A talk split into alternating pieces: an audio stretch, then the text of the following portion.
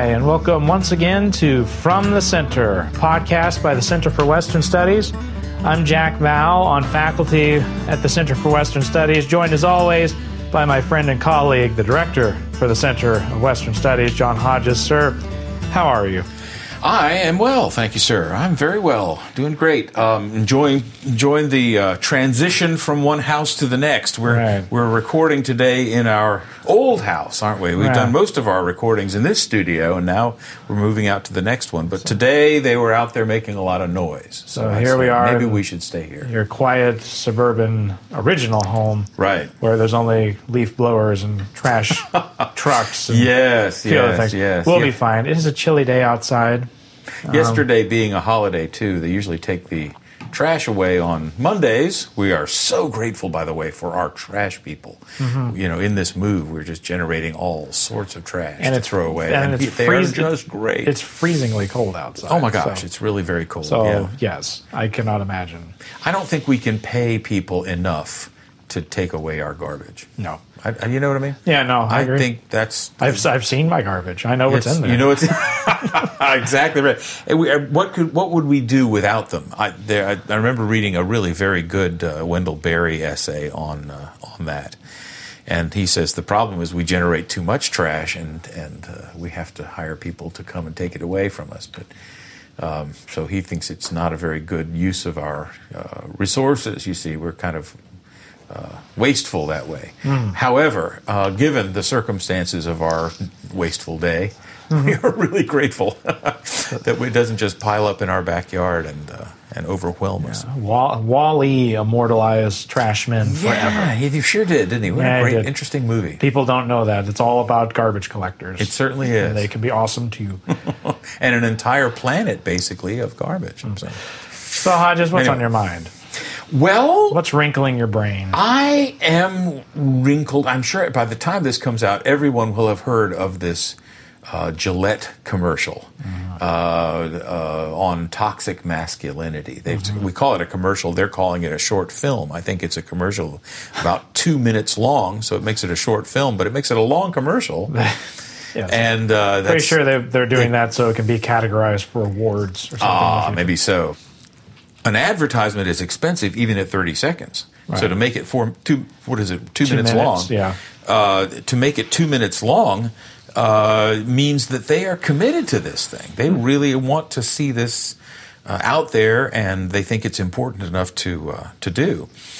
And so, what I'd like to do is talk about the kind of picture that it paints of our masculinity and uh, engage with the the larger picture of uh, of our culture today, the what they call the Me Too movement, and the and the question really about is uh, is masculinity being redefined, uh, and if so, who's doing the redefining, you know, and how?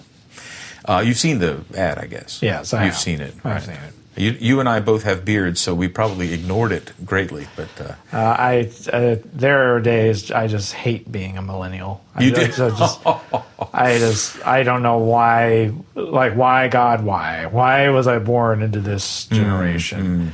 I here's I remember watching it, and this after I walked away from it, I thought about it. Here's what I was going through my brain. I was like, if all this commercial was trying to do. And if you haven't seen it yet, go like I don't know, pause and go watch it. Like Yeah, it's just it's it's just seeing. it's two minutes. Okay, just go watch it, then come back. Okay. Did you do it? Okay, good. We're back. Um, were you going to give spoilers? Yeah. I was- so yeah, spoilers. Yeah, you know, Tim dies in the end or something. like. The, Hmm. the space aliens arrive and save the day. but they turn out to be actually the villains. Uh, I I remember thinking if all this ad was doing, if all it was doing is just saying, men don't be jerks. Yeah. and men don't be jerks in a particularly mannish way okay mm-hmm. because mm-hmm. ironically i do agree with the uh, gendering of jerkiness that the commercial kind of does it mm. seems it mm. implies that there's a particular way men can be jerks that women can't and there's also ways that women can be jerks that men can't. Why? Because the genders are different. Haha. So I, I if right. that if that's all it was saying, it's just guys don't be jerks and don't be jerks in a particularly male way, and don't raise jerks, and don't encourage jerkiness mm-hmm. in other guys, uh-huh. or tolerate it in other guys. Demand better of them, and demand better of yourself. I was, I was like, if that's all it was trying to say, then what's the problem? Like, where's the controversy? That seems like Right. good old fashioned chivalric, gentlemanly, traditional sexual norms. You know, the whole thing. It does sound like they want to return to a kind of old-fashioned, almost gentlemanly-like Yeah, yeah. attitude, And- or at least that that would be a solution for that problem if that were the problem. Right. So I was like, well, what? I was like, I didn't understand. If that's all it was saying, then I wouldn't understand the controversy.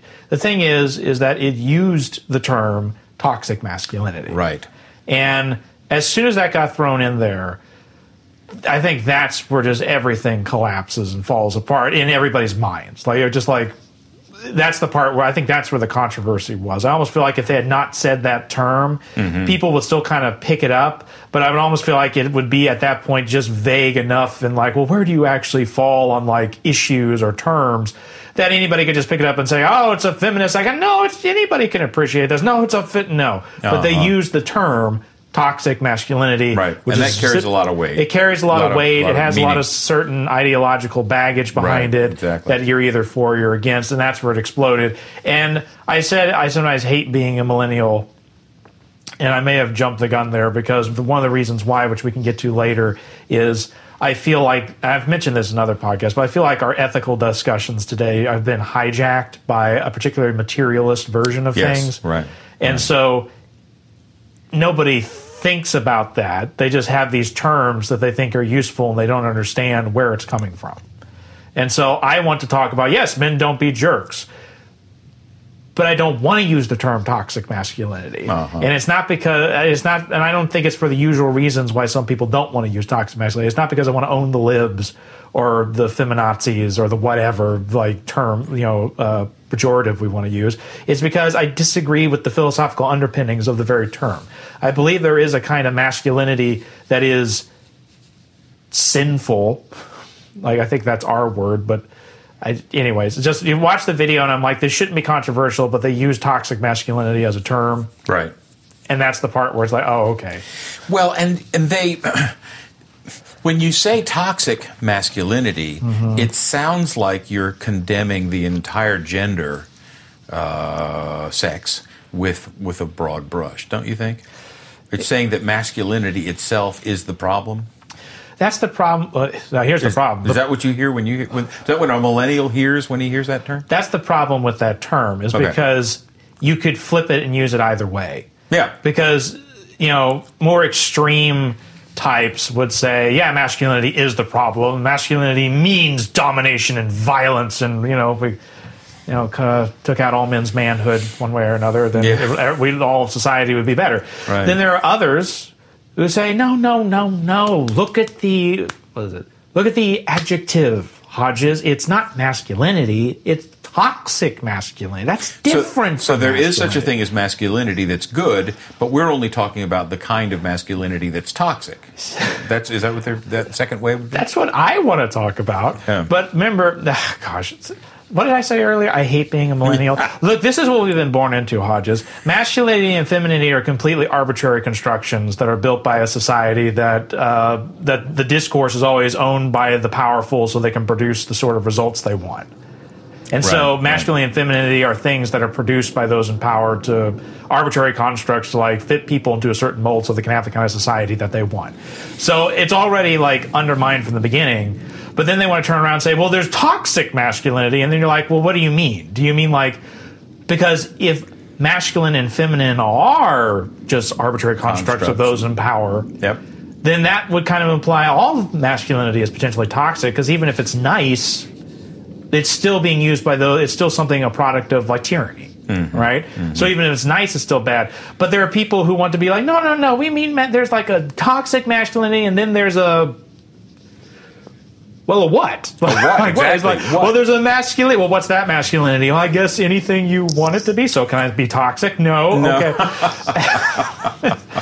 do you do you understand? Well, I- do I see the do- frustration, Do, the but I- audience out there understand why I always say I'm frustrated? Yeah. It's really hard being a, a millennial. It's like you have been. We have been handed a very very poor deck, Uh, intellectually especially.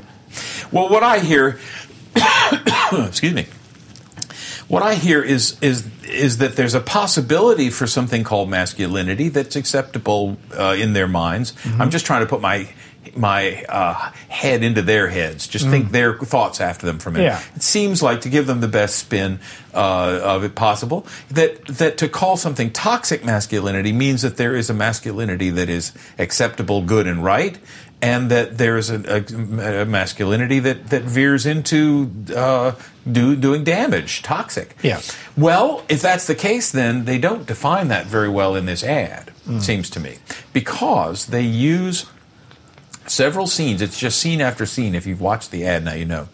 Scene after scene of uh, of situations where uh, men are doing what they would consider toxic, and one of them is little boys wrestling at a at a barbecue. Yeah. And I, to tell you the truth, I didn't see anything wrong with that at all. Yeah. I boys like to wrestle with each other, and that's part and parcel. And here's where the problem is: part and parcel of the nature of boys, which flies in the in the face of all that you just said. Millennials want to have. dare about, you?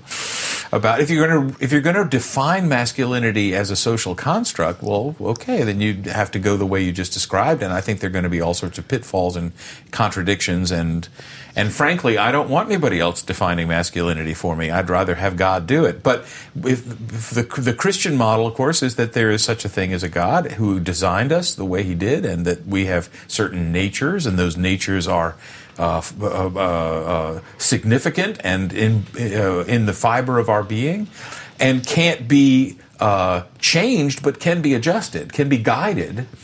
Um, and in those, uh, at the same time, those natures are damaged by the fall. They're they're injured by the fall, and so it's not surprising that uh, something that would be good, called masculinity, might become toxic by way of sinful behavior. So inherently, I don't have a problem with the term, but the way it's being used, well, like you said, there are two ways it can be used. Either it's masculinity is toxic, toxic masculinity, or it's there's a particular kind of masculinity that's toxic, which Yeah. is a a, a, a more sort of maybe genteel and maybe more reasonable uh, approach. Yeah, I think that latter one is probably where I want to say the majority of people in good faith probably come down on. Uh-huh. Like, I mean, most of the people who I feel like most people who would agree with that ad have brothers and fathers and, and husbands and sons and stuff. And you know, we always in the news we always hear about the crazy ones who like you know. I don't know. There, I can't remember. There's some lady who wrote an article about her two sons, how she's scared of them, how they're going to turn, grow up, and be rapist one day because of the culture living. And it's like, wow, mother of the year. Oh, and, I, and I've seen. I remember like looking in a uh, a journal called Kill Screen. I think it was. It was a video game academic journal because of course, but or like like because of course I would be reading. Of course, that's where you do. Uh, but where there was reading. some like you know they had art in there. There was a picture by this lady who was a photographer, and it was like I, what the picture was is irrelevant. It's just like the meaning behind it was how you know she. Uh, because she knows her husband loves her, but because he's male, she knows that the oppression thing is there somehow. And I was just like, man, to be your husband, that must be that must be a barrel full of monkeys.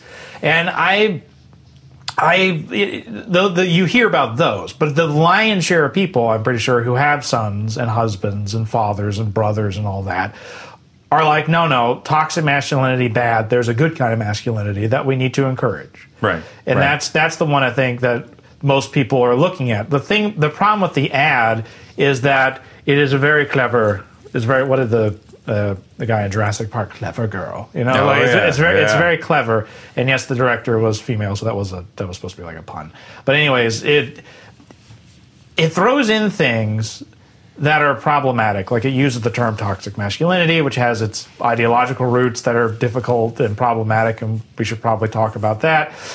Um, it throws in the wrestling. It throws in uh, no, no. It throws in the, the the boardroom scene where the guy is clearly being condescending to the one like woman on the board Do you remember that part? Oh, yeah. he's I sure did. What what she's trying to say? I don't know. He's just he came off like some bad villain in a 1980s movie, but still, that, like that's clearly bad. Or some guy like you know. Uh, cat calling some girl. There, there was like things that when you looked at him, you're like, well, yeah, that's not appropriate. That's that's not. There's some sitcom where the woman is like just the object of the husband's desire or so, something like that. You know what I'm talking Right, about? Like it's just- it clearly was meant to create some cliche. Then it'll throw in things like, you know, the little boy wrestling Right. Right. right? Which in and of itself is ambiguous because it's like, well, if they're actually trying to legitimately hurt each other, then yeah, stop them. But if they're just tumbling around, okay, like I mean, are they just goofing around because because boys are by nature rougher than girls, Yeah. physically rougher than girls, and they have, and the thing is, they have to learn how to control that.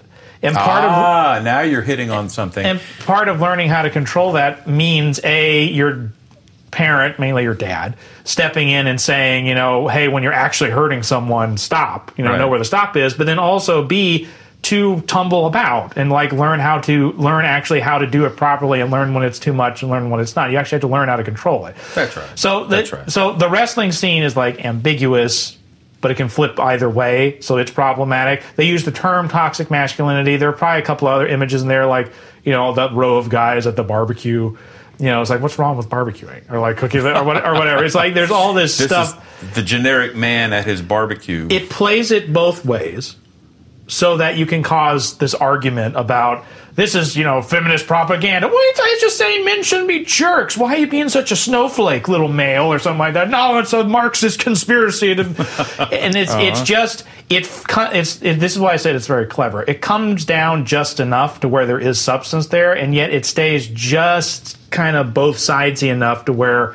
They could say, "What we're just saying, guys, don't be jerks." That's all we're saying, Yeah. right? So, yeah. Yes, Yeah, it does have a kind of. Um, I think it has a kind of. Uh, what do they call it in psychology? Um, um, passive aggressive attitude. Sure, yeah. It has a passive aggressive way about it uh, that says can always say, "But I was only kidding," or "I was I didn't mean any. I didn't." Da, da, da. Or you're but you can get all those barbs in there first, Right. and then you yeah, because the. the it's it's frustrating to me to watch because uh, because I, I, I know this this woman that made the ad. Her name her name is uh, Kim uh, Ga- Kim Gehrig. Gehrig. Gehrig, Yeah, think. Kim Gehrig, and I've seen some of the other ads that she's made, and they are encouraging and and maybe making uh, making uh, a, a, a mountain out of feminine power. So so at the same time that she's saying you men have to be less aggressive, she's saying in other ads and other films you women should be extremely aggressive. In fact, there's a spot in the um, there's a spot in the Gillette ad where a man is looking in a mirror over his little girl's shoulder, and he's telling her, "You are strong." You know, well. It seems to me that if you're talking about aggressiveness, that's what they seem to want to say is what to- toxic masculinity is. It's aggression, aggressiveness. At the same time that they're saying it's evil for you men to be aggressive, they're saying it is very good and empowering and right and just for women to be aggressive. So instead of just calling men on uh, their their uh, jerkiness, as it were, um, what it seems to be doing is saying, I don't. I'm not applying this aggressiveness category to uh, to all people. I'm just applying it to men. So it seems like this. It's almost as though we've bought into this idea that men and women are pitted against each other in an eternal struggle for power, and that men have a certain fin- uh, uh, physical advantage and a, and have been allowed to be aggr- more aggressive than women, as though as though society allows them to be more aggressive than women. And so, what we need to do is balance that power. It's the same kind of argument that you hear from people who say, "Well, you know, women are paid at such and such a percentage less than men are on average, and that's an inequality that needs to be to be straightened out." Um, so, but but is aggressiveness inherently bad? well, it's one thing to say we need to, to to have equal pay for equal work. That's one. That's that's not ask. That's not stating that pay itself is bad. Right. You know, it's just saying Otherwise, why would you want an equal amount of it? exactly. And and but but apply that to power. Um, you're saying that Yeah. you know men are somehow powerful and they shouldn't be, and we're supposed to take that as a moral imperative. But women are not powerful and they should be. Sounds to me like you're just a double standard. that well it when you go through the kind of mindless morass that is critical theory where a lot of the stuff comes flying out of Yeah. you see that weird i don't know like judo flip. That like uh, well, illegitimate judo flip but it gets justified for this very complex reason. The story is two groups are locked in an eternal struggle for power. One is always been on top and dominating the other so, and how they dominated the other is they created a narrative that kept the other down Right. because it wasn't it's not just like through force of arms or something like that you create a culture that tells that other side that well you are no good or you are Right. inferior or our way is better and stuff like that and that just sort of enforces it That's right. and That's so right. the only way, so we have to write that by making everything equal, right? We have to we have to level it out. The thing is that to make things equal, you have to now take power away from those on top and give Right. to those on bottom. Because of course, right? If one That glass, if one glass is you know too full and the other one's less full, and you want them to be equal, you take some out of the full glass and you pour it into the other, right? So the one has to lose something in order to gain something. That's right. And you see that played out in every part of our society today. You see it discussed in racial relations and, qu- and, and quota systems in, in uh, hiring and in, uh, in academia for uh, racial disparities, uh, for gender disparities. There aren't enough women in the STEM. You know, Yeah. so we have to, have to take some away from these and put away. It's the same idea of kind of equalizing, and it's and you. It seems like that's the the assumed way to view the world. That is, Mm-hmm. that look for an inequality, assume that it is oppressive, and then equalize it. The other frustrating thing, and I'm just that's just going to be my term because it is a frustrating life. Maybe I'll start my own podcast. I wouldn't recognize you, Jack, if you weren't frustrated. frustrated by something. That's right. Maybe I just finally have admitted it that being a millennial, if you're actually like paying attention in a millennial, it's super frustrating because on the one hand, it's like, well, domination's bad, then tyranny is bad, and oppression's bad. You know, Right, right. Isn't like don't we sing? Uh, you know, uh, at Christmas, chains shall he break, for the slave is our brother in his name, all oppression shall cease. It's bad, Sure, right? It's sure. bad. So we don't want that. So we want to like bring things out. Well, what do we want to do? Well, we want to equalize. Well, okay. I mean, what do you mean? I mean, some things should be equal. Maybe some things shouldn't. Like, I don't think good and evil should be equal or Right. something like that. I think maybe more, maybe in terms of morality, we should maintain a binary hierarchy. Let's just, let's just, let me just throw that out there. But okay, fine. You want everyone to have the same opportunities and be treated the same way under the law, I guess. Cool. How are we going to do that? All right. Well, here's what we're going to do we're going to do we're going to take the thing that the oppressive people were doing you know creating a narrative Right? And we're going to take that thing right that they used to oppress right so it's bad right right we're going to take that thing Yep. and we're going to do the exact same thing Hooray! Wonderful. I'm like that will do it. That'll do it. Okay, Sure. so if men have been being sexist all their life by creating a narrative that women are inferior because they're too emotional and they're not intelligent enough as men, and this is a man's world and stuff, and now if the only way to equalize that, and you know, but men, men need to be encouraged to be aggressive and ambitious, and you know, and uh, to punch guys in the face, you know, or something like that. But if women start Mm-hmm. doing, well, that's being hysterical and that's your emotion. Okay, if that's the narrative, then the way you equalize is you do the exact same thing the opposite direction. Now you say, oh, you create a narrative about men. Right. That, oh, they're bad and they're inferior because they're too aggressive and they're too mean and they've had too much power. But women, you know, you can kick anyone where you want and you need to be empowered and have this strength. And that's really cool. It's, it's, it's Right, completely right. You see it across the board from like race issues Yep. to the question of like imperialism. Yep. It was in my it was in my readings of imperialism that I recognized this for the first time because the idea was that the empire comes in and colonizes, and the way they maintain control over the colony is not merely by force of arms or by legislation, but they create a narrative whereby they tell the colony, "Our culture is better than yours. Right. It's superior to yours, and yours, with all your language and dress and all that jazz, is inferior, and you ought to be like us." And it creates a hegemony the hegemony cricket. It, it creates the, the it creates a hegemony that is hard to break. Well, uh-huh. how do you get over it? Uh-huh. Well, you create the a you completely flip it on its head and you turn back around and basically as a sidebar, multiculturalism was basically imperialism in reverse. It basically was Right. the colonies, the former colonies, looking at the empire and creating a narrative about them that your whole culture of Western whatever has been nothing but patriarchal, violent, and it's bad. And Yep. being European or British or American is bad to be that, and you should feel bad. And then they incul they inculcate that and they you ingest that and you're like oh i guess i am bad. I'm sorry. I guess all your stuff is better than mine. It's a complete flip. Yeah. and i don't want to call it reverse anything. I don't want to call it reverse sexism or reverse racism or reverse imperialism. It is just sexism More of the same. yeah the whole the the, the attitude and i can't I'll, I'll be cautious about the Gillette ad because again, it was a clever, it was a clever Right. girl. It like played it both ways, but there is a narrative about toxic masculinity that is flatly sexist. Yeah. it's flatly sexist because it does the exact same thing that sexist men, whoever they were, did. They created a narrative about one of the sexes or one of the genders or however people want to divide that now.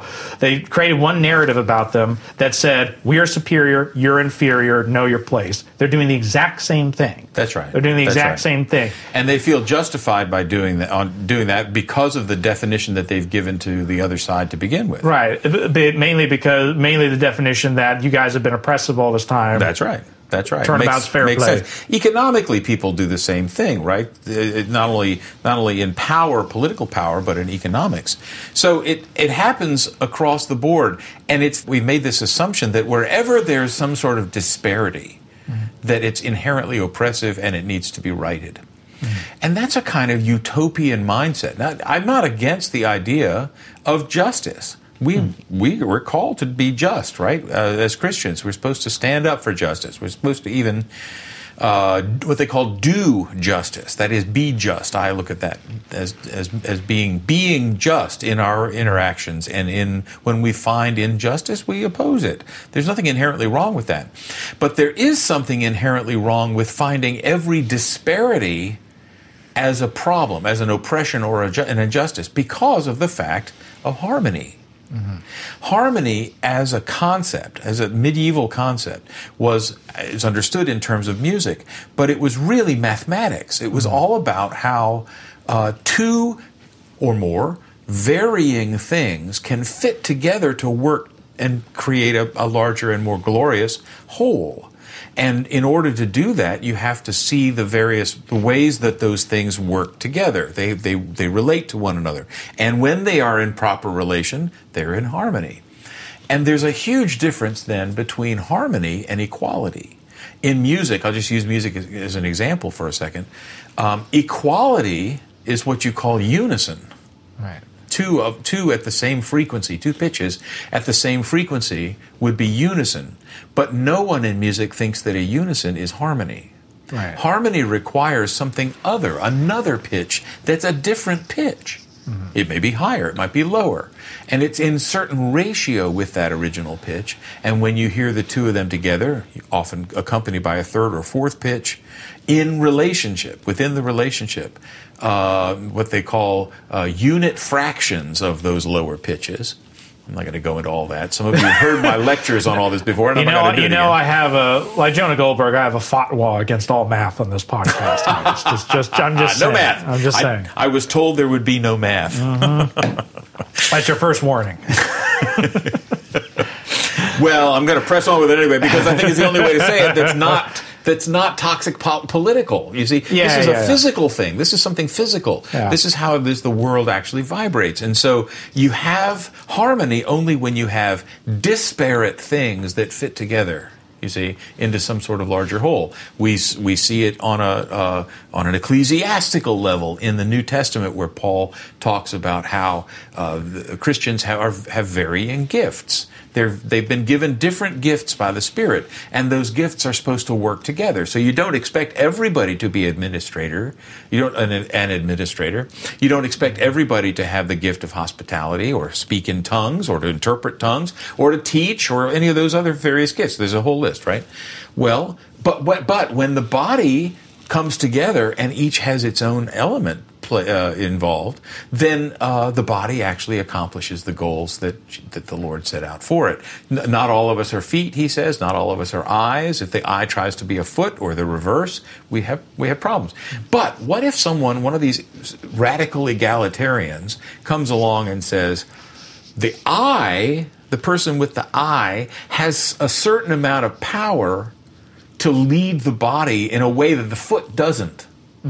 So that's an inherent inequality. And so we have to make the foot more autonomous and the eye less autonomous or something like that. Right. Well, that would destroy the body, it would ruin it. Right? Right. So I'm saying, in the same way, at least we have to be willing to consider that inequalities are not inherently oppressive. Inequalities are not inherently unjust. Right. You have to figure out which ones are and which ones aren't. That's right. It takes a great amount of wisdom. Ah. Because just, I mean, I mean, if for the longest time, the Western world, and that's probably not helpful because some people, well, the Western world has always been oppressive. Shut up and just pay attention. it, it, the Western world has always saw justice not as equality, but as getting what was earned, like what was actually merited. Right, Which right. by its very, like what you actually earned getting, whether it was punishment or reward, didn't Yes, matter, what you right, actually that's earned. right. And that automatically means there's going to be some disparity because some people put in more effort, some people have other different they have different talents, they have different abilities. They have different opportunities. Sometimes they have different opportunities for illegitimate reasons. Like, well, no, they should have the same opportunities. And sometimes they have different opportunities because they just, you know, they don't want those different opportunities. They, choices get made where those right. certain doors get shut. And so that's the way that justice was always defined. It wasn't defined by equality in a modern world where we have like democracy and individualism and stuff like that, equality is huge. Equality, the idea, particularly equality under the law, but equality gets pushed out to like an abstract ideal unto itself, that all things should be equal. Now, here is another reason why it's stupid frustrating to be a millennial. Because on the one hand, if a you know card carrying uh, post third wave pink haired feminist, there's nothing wrong with pink hair, by the way. I'm just whatever. Uh, my wife had her hair purple once; it was gorgeous. Um, it, it, if someone came to you and heard you, Hodges, there, there's a strong possibility like, like Hodges. We don't want men and women to be the same. Of course, they're different. Of course, we want them to harmonize. They just can't harmonize. We want them all to remain men and remain women and do their own thing. We don't want them to all be cookie cutters. We just want them all to be equal in some way. And it's like, well, in what way? I what way? Yeah. I think the way is in power. Right. Like an equality power. You Right. Right. power means being able to do what you want, whatever Uh-huh. you want. Right? You can exert your will how you choose. And that's what they want everyone to be the same. See, that's the weird thing. There is an equality where they want everyone to look the same, but it's not like an Orwellian or something kind of look the same where everyone's going to dress the same and do the exact same mechanical things over. It may maybe it'll end up like that, but that's not the vision. Mao's China did. Right. That's, that's not the vision. The vision is everybody can do, it's more libertine than that. Uh-huh. Everybody can do as they please, as they want, because they all equally have the power to pursue what they want. That's the idea, which assumes that everybody's going to do their own thing because there's nobody like you, Hodges. I mean, nobody knows who you are. Even you don't know quite who you are. You're so unique and interesting. I mean, you could be a woman for all you know. You know, it's like there's, it, but who knows? You ought to have. I'm confused now. You ought to have the elbow room and the expansiveness to just be you. And the only way you can be you is if you have the power to be you. And if somebody else has stepped in and, and tries to mansplain for you or to limit you in some way, Right. then that some that robs you of that power, and you're no longer able to be or, who you or- want to be. Yeah, or gets you to um, oh, what's the word like uh, uh, internalize whiteness or something like Right. that. Suddenly you're like you're living someone else's life, or Yeah. you're by someone else's code and terms. And so I, I believe it is it is like they want differences and diversity to be celebrated, but they want the diversity to be equal. And I think the equality they're wanting, whether they say it this way or not, is an equality of power. Yeah, Everybody right. gets to be equally powerful to do as they wish. Yeah, right, right. Yeah, I think that makes sense. But the problem is, of course, we're all born into different families and different cultures and different Right. economic strata and, and all of that. So we're not, even at birth, we're not given the same beginning point. Uh, so equality has to have a very specific meaning. It has to. It's, it's a good thing, equality, uh, but it's only good in two particular areas. It's good in uh, the law. Under the law, everybody ought to be equal under the law, treated exactly the same way. Uh, and if there's if that's not happening, then that is an injustice that needs to be adjusted. Uh, and the other way, of course, is that we're all equal before God. Mm. Under God, we are all the same. In fact, Paul goes so, so, far as to say we're there are neither Jew nor Greek, male nor female, uh, slave nor free. Uh, none of the distinctions that we have on the surface of our lives makes any difference at all before mm. God. I love that verse. I mean, because there was the trifecta right there, like race, class, and gender. That's right. I mean, the Greek barbarian was a race thing. It's also a civilization thing. It was a race thing, male and female, gender, class, slave and free. Right. I mean, Paul's like in Christ those are those are binaries and ideas that matter on like a physical social level but in christ they just don't exist. They're, that's right. they're just not a thing. That's right. Everybody is on the same footing. That's that's right. That's right. So if we understand that that equality has to happen there then we can certainly fight for justice in every conceivable way to see that that, as, that occurs. But on the other hand, what I think a lot of times uh, people really want is this power that you're talking about, and that is not never going to be equally uh, equally uh, uh, no delivered. No, can't not even. It can't close. be. It can't. It can't possibly be. And the only way that that sort of power outcome could ever be accomplished is if we uh, oppress ourselves, uh, or oppress each other. Yeah. like you were saying, you take away from this side and you give to that side. And who's the guy that gets to take away and give? Well, he's the tyrant. He's the one that's going to be in charge. Right. I mean, that's that's the problem. Is that this is a question I brought it up before. I've mentioned it before in classes. I've mentioned and stuff. It's, it's the question of enforcement. Who's going to make all this happen? That's right. Who's going to empower to take away something from one and give the That because whoever you've empowered is not the equal of the others. That's right. If you imagine like the fantasy utopia of uh, of the modern world, okay, right and left. Sometimes I think there are people on the right, you know, who still have the idea of like, well, we should be able to do whatever, be in a system where we can do as we please. I just want it set up differently than those Marxists on the left. Right. right, right there's this there's it's this, the do as you please part that's the problem right do as uh, do as thou wilt kind of thing yeah it, it if every man does what's right in his own eyes if you have this sort of utopian fantasy that is of the modern world where everybody gets to be a god in their own right mm-hmm. you know with their own little universe that's their own little space that's impossible because you have to share space with others, which means there's going to be conflict. And who exactly is supposed to arbitrate between the gods? That's right. Well, I suppose a more powerful God. I mean, think of this statement, the, like the great moral profundity of, of, most people is you can do what you want as long as you don't hurt anybody else. Mm. And it's like that little coda there. As long as you don't hurt anybody else, who's going to enforce that? Mm. And, and and by the way, by what moral standard are you getting that little caveat there? And why should we believe it? Because if the attitude is, well, we should do what as we please and we have to have the power to do as we please, then what if what I please to do is to oppress somebody? Right. like what if we finally all become equally powerful gods and I tries to use it to oppress others? Well, they could oppress me right back. Oh, great. You know, that's just fantastic.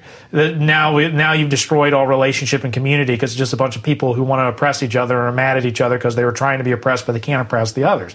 You, you cannot have community amongst gods. We know this from Right. I think I think that might be one of the hidden messages in like old Greek pantheon stuff that there's always discord and backbiting Boy, and no fighting kidding. amongst it. You can't have real community amongst the gods. You can't arbitrate amongst the gods. It's an it's an impossible society. It just can't happen. Which is why they, we always hedge it like well, we still want to kind of slip in some kind of moral penumbra of some kind in the background. Well, just don't hurt anyone. Why? Where are you getting this from?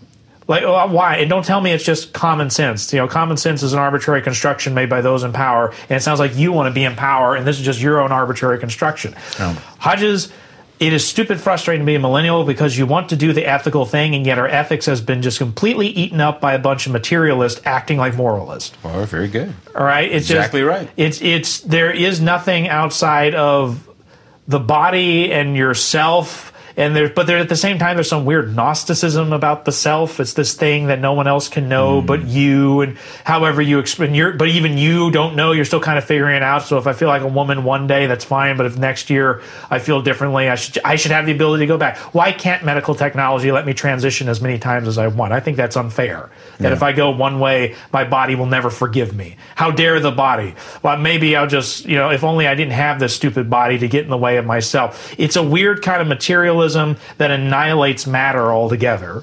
If you push it far and, enough. and uh, the, the futurists are talking in those kinds of terms, aren't they? About getting rid of the body. And, yeah, let's build a let's build a better body. This body is stupid, one that I can adjust to fit my whims. and Yeah, so that my so that my will can be completely autonomous, not limited by anything, including my gender, my sex. it's just another fundamental contradiction to the whole attitude that it's a materialism, but it still believes in this thing called the will. Right. That it ought not to be bound by matter in any way, shape, or form. right. So, but why does it have to be a materialism? Well, because material is something you can manipulate. Exactly. If you posit something outside of matter, then there's stuff that you can't touch. You can't touch God. You can't really touch your spirit exactly or the spirits of others. You can't not not in like a real total way, but I can manipulate matter. I can do that. That's something I can get my hands on and I can grip. So, it's this primacy of the will aided and abetted by a materialism and the primacy of the will makes autonomy the great good, and materialism is the rubric by which we see all problems and goods and ills and everything. It's like, well, if there's nothing but if all that matters is my will is supreme, and all that there is is just out there is just matter that we can manipulate and control, then we better make this system of manipulating and controlling the matter, whether it's bodies, whether it's goods and services, whether it's culture, whether it's you know book publication or whatever, we ought to make sure it's as equal in power as possible. It's equal on the will level as possible, and that's the only way to talk about ethic, ethical things. Well, and, and and the material part of it is that we've reduced every value to the material to such a degree that manipulating material and equalizing outcomes, really, how much material does each person have, uh, it becomes the goal. Yeah. So everybody can be equally powerful because everybody has an equal amount of the material of the world, and then somehow honor and justice and those sorts of things will suddenly Flourish. materialize. But I'm thinking it's really more the other way around, and I think the 20th century, the history of the 20th century, uh, uh, supports me in this idea. It's a little like that TV show Survivor that's that's survived for many years. I mean, Yeah. it was going on 20 years ago, I think. I think so. Yeah. But the but the idea is you've got a group of people on the island, each of whom wants to be the winner, and none of them can allow any of the others to, in the end, be a win, be the a, a co-winner. Think about the, the the Hunger Games is like this too, and they they find a way to break this in the end of the first Hunger Games movie. But but you can make alliances and you know you can you can set up teamwork with some to get rid of some others. Right. You have to vilify some and be friends with the others. Right. But all the while knowing that eventually I'm going to have to turn on my friends too, Right. and figure out some way to, to, to, to get them off the island, and then I win, right? Well, and I think in the same way, that's what this picture you've just described of materialism does to us. We may say, on a, a kind of utopian dream level, that once everybody has the same material uh, and the same control over the material world, including their own bodies, that they want, then all wills will be equal, all people will be equal, and we'll just live together in harmony from that point on. Yeah. But the reality is that as soon as I start thinking this way, I vilify some people, the toxically male, for example, Right. or the, the other in terms of, the, of a race or an economic strata or something, or whatever we're picking on. Right. The, the, the people that are oppressing me. Well, then I gang up with the people that I feel are on my side in this thing, and I oppose the others. And I'm perfectly willing to break my own principles, the principles that I use to hold my side together, uh-huh. against my opponents. Yeah. Right? So, okay, well, now maybe I succeed in getting rid of all my opponents, and now only my friends are here. But wait a minute. I'm going to find that my will and theirs are still going to clash. And as soon as they do, then that person becomes my enemy too, Right. and I have to put him on the other side of that barrier and, and exclude him and so on, uh, knocking people off until I'm the only one left, and then that's when I can have complete control, but It- I'll be alone. See, that's why I. That's why it's so frustrating to, Oh, have- no. to step into the ethical system, and you want to be ethical. You want to do justly and to love mercy and to walk Right. humbly Right. with God. Right. But the thing is, is that yeah, like that's why I said earlier that the ethical system is eaten up with the primacy of the will and the primacy of matter. All right. People are like, that's not how we talk. Yes, you do. You talk that way all the All the time. For you, whether you know it or not, the greatest good is that people get their own way. And the way they get their own way is to make sure that materiality is equally distributed in some way. That's right. If materiality was equally distributed in some way of goods and services and all the products that are done and the means of production as well as the products that get produced and consumed, if they were all just equally sort of distributed or the opportunities to get that stuff was equally distributed and equally available, then everybody could do as they please. And if they finally could do as they please, then they would all be good. Because evil only arises from disparities. So we have to like make that equal Right.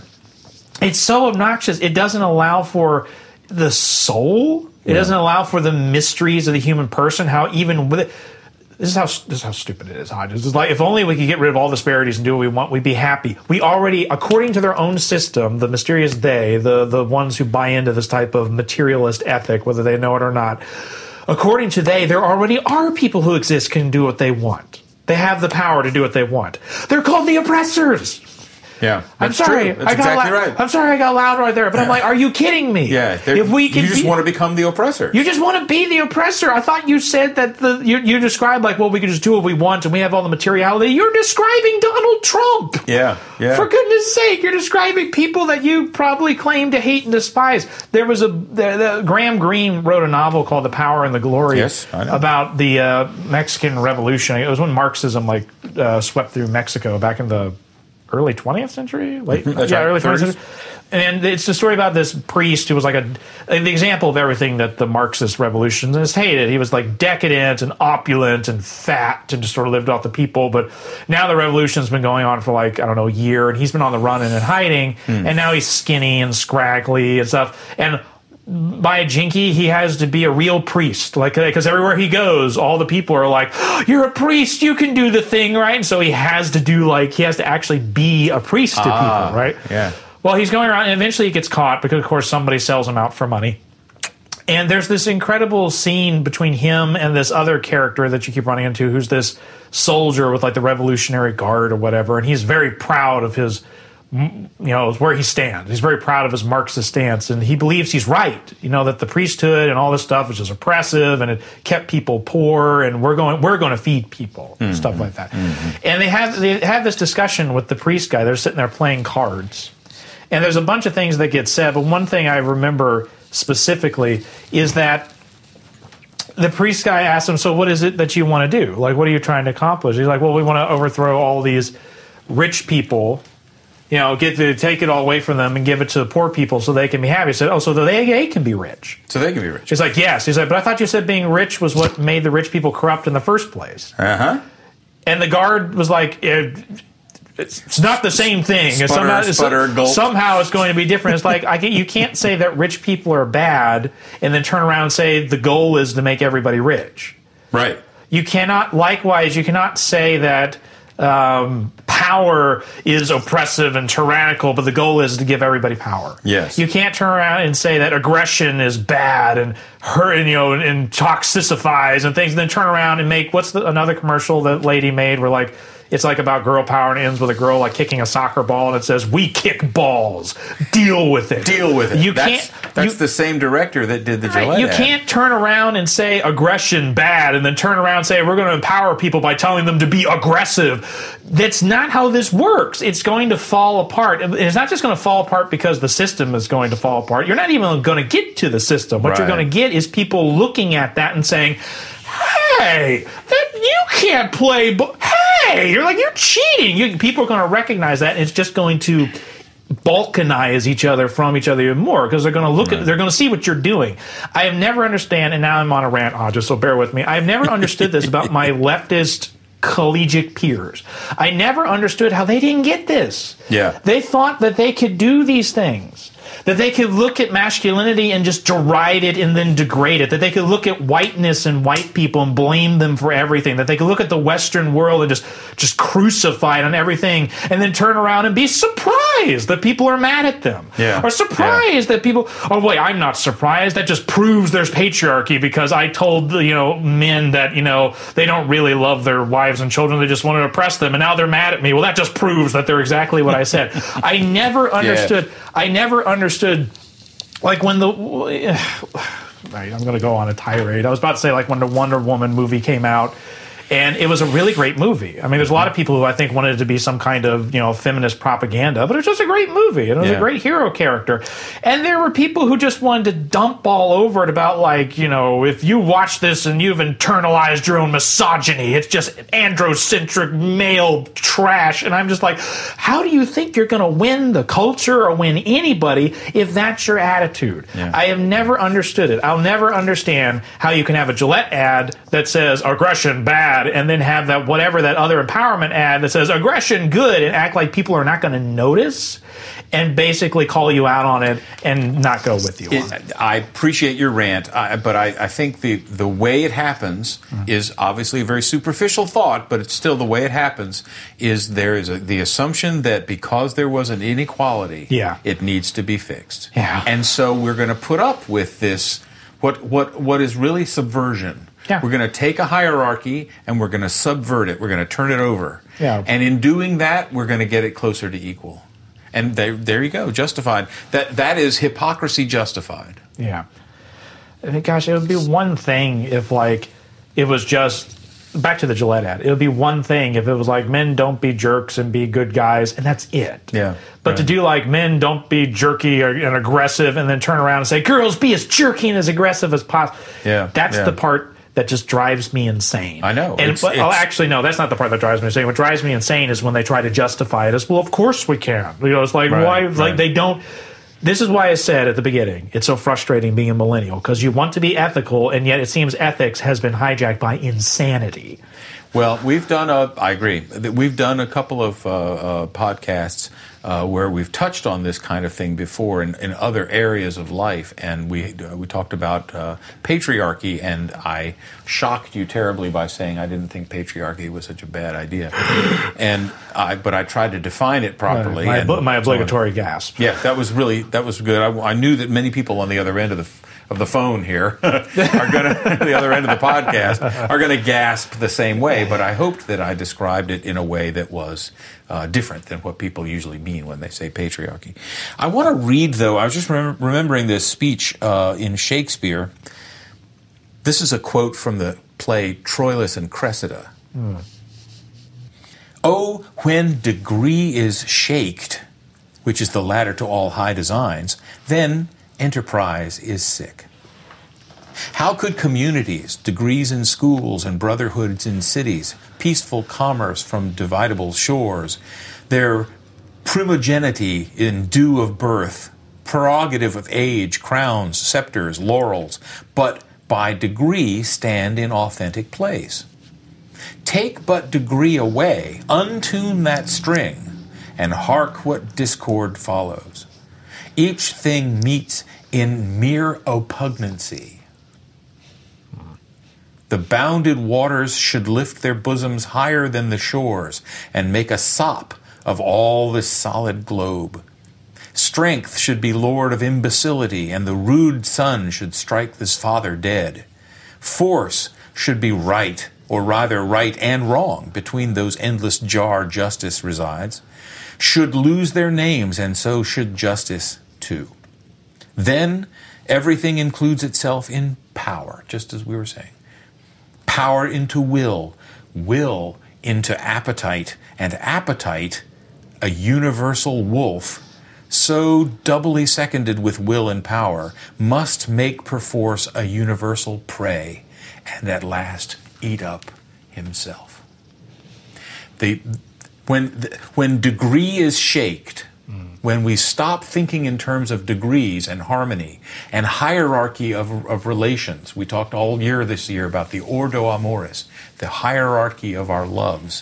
When those things are shaked, he says, and those things are the ladder to which all high designs are accomplished, then enterprise, any work that we do is sick. We're going to we're going to fall apart. And how do we manage in communities and schools and brotherhoods and cities and so on if we take away the idea of degree? Take it away. He says, untune that string. There's my my musical reference earlier. Yeah, yeah, that's a brilliant minute because untuning it doesn't mean like unstringing it. It means you make it out of harmony with all the other strings. Exactly, exactly. Untune that string and hark with discord follows. And that's how it is. But then it goes exactly to what we were just talking about, which is that power itself is the result of it all. The will to power Nietzsche's will to power is the is the motivating factor for every individual. And if that if we allow ourselves to relate to each other in that way look at this. Long before Nietzsche he says power into will will turns into appetite. Appetite uh, must make perforce a universal prey. Your appetite has to has to eat everything and eventually eats the self. And the end is then that's the end Why you got to bring dead white males into this? Just- Ah, Shakespeare. that's Shakespeare I. It's not. It's like it's just. It's nothing new. Like this is what a, a real education does for you, and I don't say that snottily. Like, oh, this is what smart people. No, if you know some of your history and know some of your literature, know enough of it. Uh, this is what it does. You look at this and you're like, this is nothing new. It's got new guises, it's got new terms, and it's being manifested in slightly different ways, but at the same time, it's nothing new. Shakespeare said it in the 1600s. yeah Augustine said it way back in the three or four hundreds whenever he wrote City of God, talking about the city of man is defined. The city of God is defined by grace and love, but the city of man is defined by the will to dominate. called the libido dominandi, the desire to dominate. You know, long before Nietzsche's idea of the will to power wasn't something new he invented. What was new to him was him saying that you know what, you know, you ought to, your will ought to be the thing that guides everything you know, taking the thing that was for generations and millennia was seen as argued as bad. That Right. doesn't mean people didn't do it all the time, but it was argued as bad. Now we're going to try and argue that it's good in some way. Or that it is, or not that it's good, but that it's the way things are. And if that's the way things are, then we have to learn to work within it. You know, we got to learn to dance across that abyss somehow. We got to learn how to scale the the the artifice and the edifice and like shape it to our own commands. That's what we need to figure out how to do. And I don't see, and I, like I said, bringing it back around to the things that frustrate me again. I don't see how my peers, my millennial peers, whether they be right or left or in college or not, I don't see how when they talk about these things sometimes how they don't get that that that is at the back of everything. They just assume, well, you should be able to do whatever you want, or your will ought to be free. They assume that's that right. There's no question about it. if there's they assume that the only thing that's verifiable and solid is the material. If you start talking about like the spiritual or stuff well that's your own private business which is another way of saying i don't think that's actually very important. Uh-huh. you know it's this very secular kind of response to it which is just a, a very passive aggressive kind of arrogance. And it's like I'm sitting there like, you know, all these systems that talk about like men a certain way and women a certain way and black people a certain way and white people a certain way and empires one way and colonies another way, all of them are reductionistic. yeah Like all of them. This is yeah I, yeah they are fundamentally as because they're ultimately materialist they're fundamentally absurd because materialism can't even verify itself Right. it can't even account for thought in, in a way that makes it valid or have any weight Yeah. but it's fundamentally immoral and because it's immoral it, it, it's fundamentally immoral because of the reductionism it can only take people and reduce them to the material and reducing them to the material you dehumanize them right exactly right? We may have gone from saying that, well, we're, you know, just, you know, electrified meat sacks who think we're sentient, to, well, we're products of our material historical forces that have shaped us in certain ways with construct. We've gotten more fancy with what we mean by material, but at the end, we're just reducible to matter. We're just reducible to whether that matter is like our physical bodies that won't that dadgummit won't let me be a woman or a man dadgummit. I try and change it and it doesn't accept any of the changes I do. I have to be on hormone therapy forever. The surgeries I did, they'll just try and treat it like a wound and try and heal up mm. all the time. Mm. Daggum, even our own bodies get in the way of it. And yet at the same time, we re- have these concepts that are like, well, to be part of a material historical force is to be affected by these concepts, and to be this concept, a male is a concept, and the concept means this. Well, now everybody that's a male has been reduced to what you've defined it as, and there's no room for mystery, there's no room for depth, there's no room for the soul. The, the image of God is just gone. There's no capacity for like the uniqueness and and and the both the the terror and the glory, the sinfulness and the the majesty of the human person gets lost, Right. and it's immoral. Yeah. And yet they're trying to be ethical on an immoral, Yeah. fundamentally irrational, immoral system. And I wish I could explain it simpler to them and more winsomely to them because I feel like the millennial generation, this may be a cliche, but there's a bunch of the millennial generation who really want to do good things in the world. Absolutely right. They I've seen really- them. I you- know. We've seen them. We know. We really want to do. They really care. They don't want people hurting. Sure. They don't want uh, tyranny and oppression. They want things to be okay. This is what happens when you get raised on Saturday morning cartoons. You get good, sound, ethical instincts when you get raised on Saturday morning cartoons, Hodges. The bad guys are supposed to lose. That's right. They're supposed to lose, and they're That's all, right.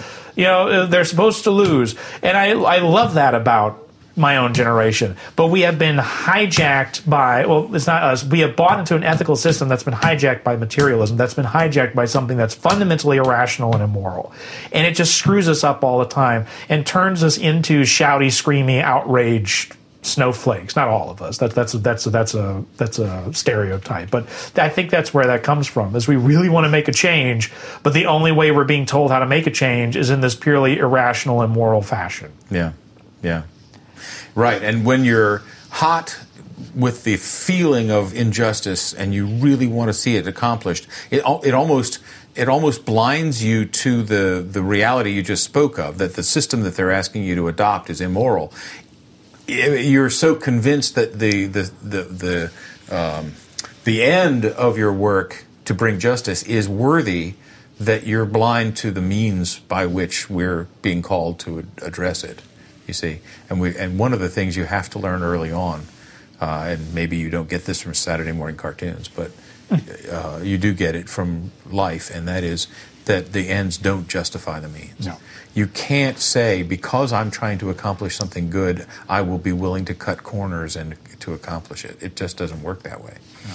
And you end up with an immoral, an immoral system to try and accomplish an, a moral objective, and that that that's inherently that the devil loves that. Yeah. he loves it. He doesn't care whether you get to your objective or not. Yeah. he even lets you get to the objective. That'd be great Right. as long as you're using immoral means to do Right. it. The the only true fascist in existence is the devil. Yeah. Because I remember Benito Mussolini, I can't remember what it was in his memoir or something, talked about how to be a fascist simply means you do whatever it takes to get power. Uh-huh. It does it. You you take up whatever is the cause of the day. You take it up. And as soon as it becomes useless to you, you drop it and you take up the next thing. You wear a million guises as long as it means you win. That's right. That's and right. the only true fa- the only true fascist is the devil because that's you know sure like we'll do whatever it takes to win. But I think, but I think you could say the same thing about uh, about communism, say, or socialism, or Yeah. any other system, that says I'm going to use you as long as I can get what I want out of it, and then I'm going to drop the the uh, the system, or the or the issue, or the whatever, the feminist issue, or the racist issue, or the whatever it is I'm trying to use to to crowbar power out of your hands, Right. and for me to be able to take it. or the limited government issue, Limited- or the border limit- wall issue, or whatever it is. As soon as it's no longer good, yeah. I guess the better way of saying it is the only true tyrant is the devil. The true tyrant, like That- tyranny, is the better idea. the when you take all the masks off, that's who's behind it all. yeah, the, the the the I'm not a conspiracy theorist, but I do believe, believe in the, devil. right? It's like the old idea of tyranny, the rule of the one and his own appetites. Yes. He'll do whatever it takes to keep it. The the only rule is their own appetite. that's right, and that's what Shakespeare was saying at the end. I guess I'm exhausted. Let's. Uh, do you got any um, recommendations, Hodges? Yes, I do actually. I have a book that I want to recommend Oh yeah. by a fellow called Daniel Mahoney, and it's called The Idol of Our Age. And it has to do with what he calls humanitarianism. And it's a kind of secularized religion of, uh, of uh, altruism.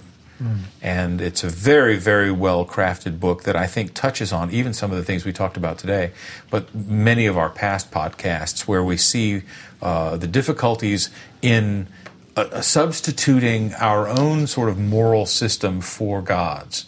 And, uh, and then, with every good intention, going on to, uh, uh, to, to accomplish the ends that we think are good by the means that we think are good Mm. at the time, anyway, or at least we're blind to.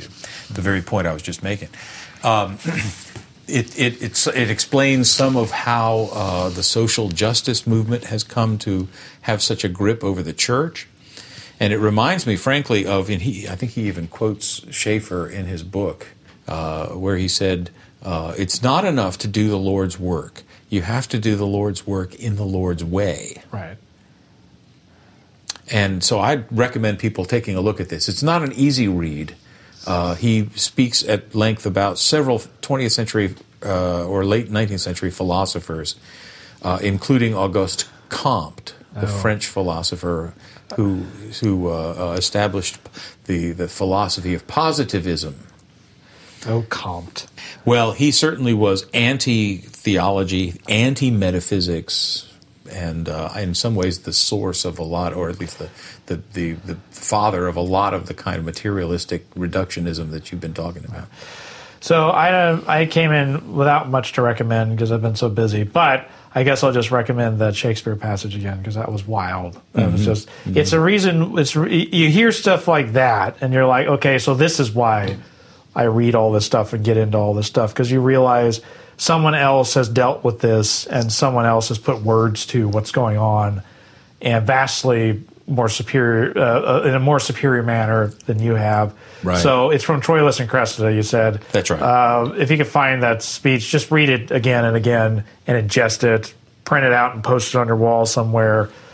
Troll somebody with it. I don't know. Just, just whatever. just use it. It's a fan. That's what's fantastic. Well yeah, said. that's a that's a very good speech, and I'm having to give a lecture in uh, February at the Labrie conference on uh, uh, the vocation of the humanities, and that's why I'm reading this Mahoney book because it's just come out. It's a 2018 uh, uh, book. recent publication. Yeah, and uh, so not only have there have there been men of the past like Shakespeare who have done a good job of of uh, clarifying these sorts of ideas. Uh, there are men presently uh, who are trying to do the same sort of thing, and it's great to read old books and it's good to read new ones ones, too. too. Well, that's all we have for today. Uh, this has been From the Center, and we'll see you next time. See you next time.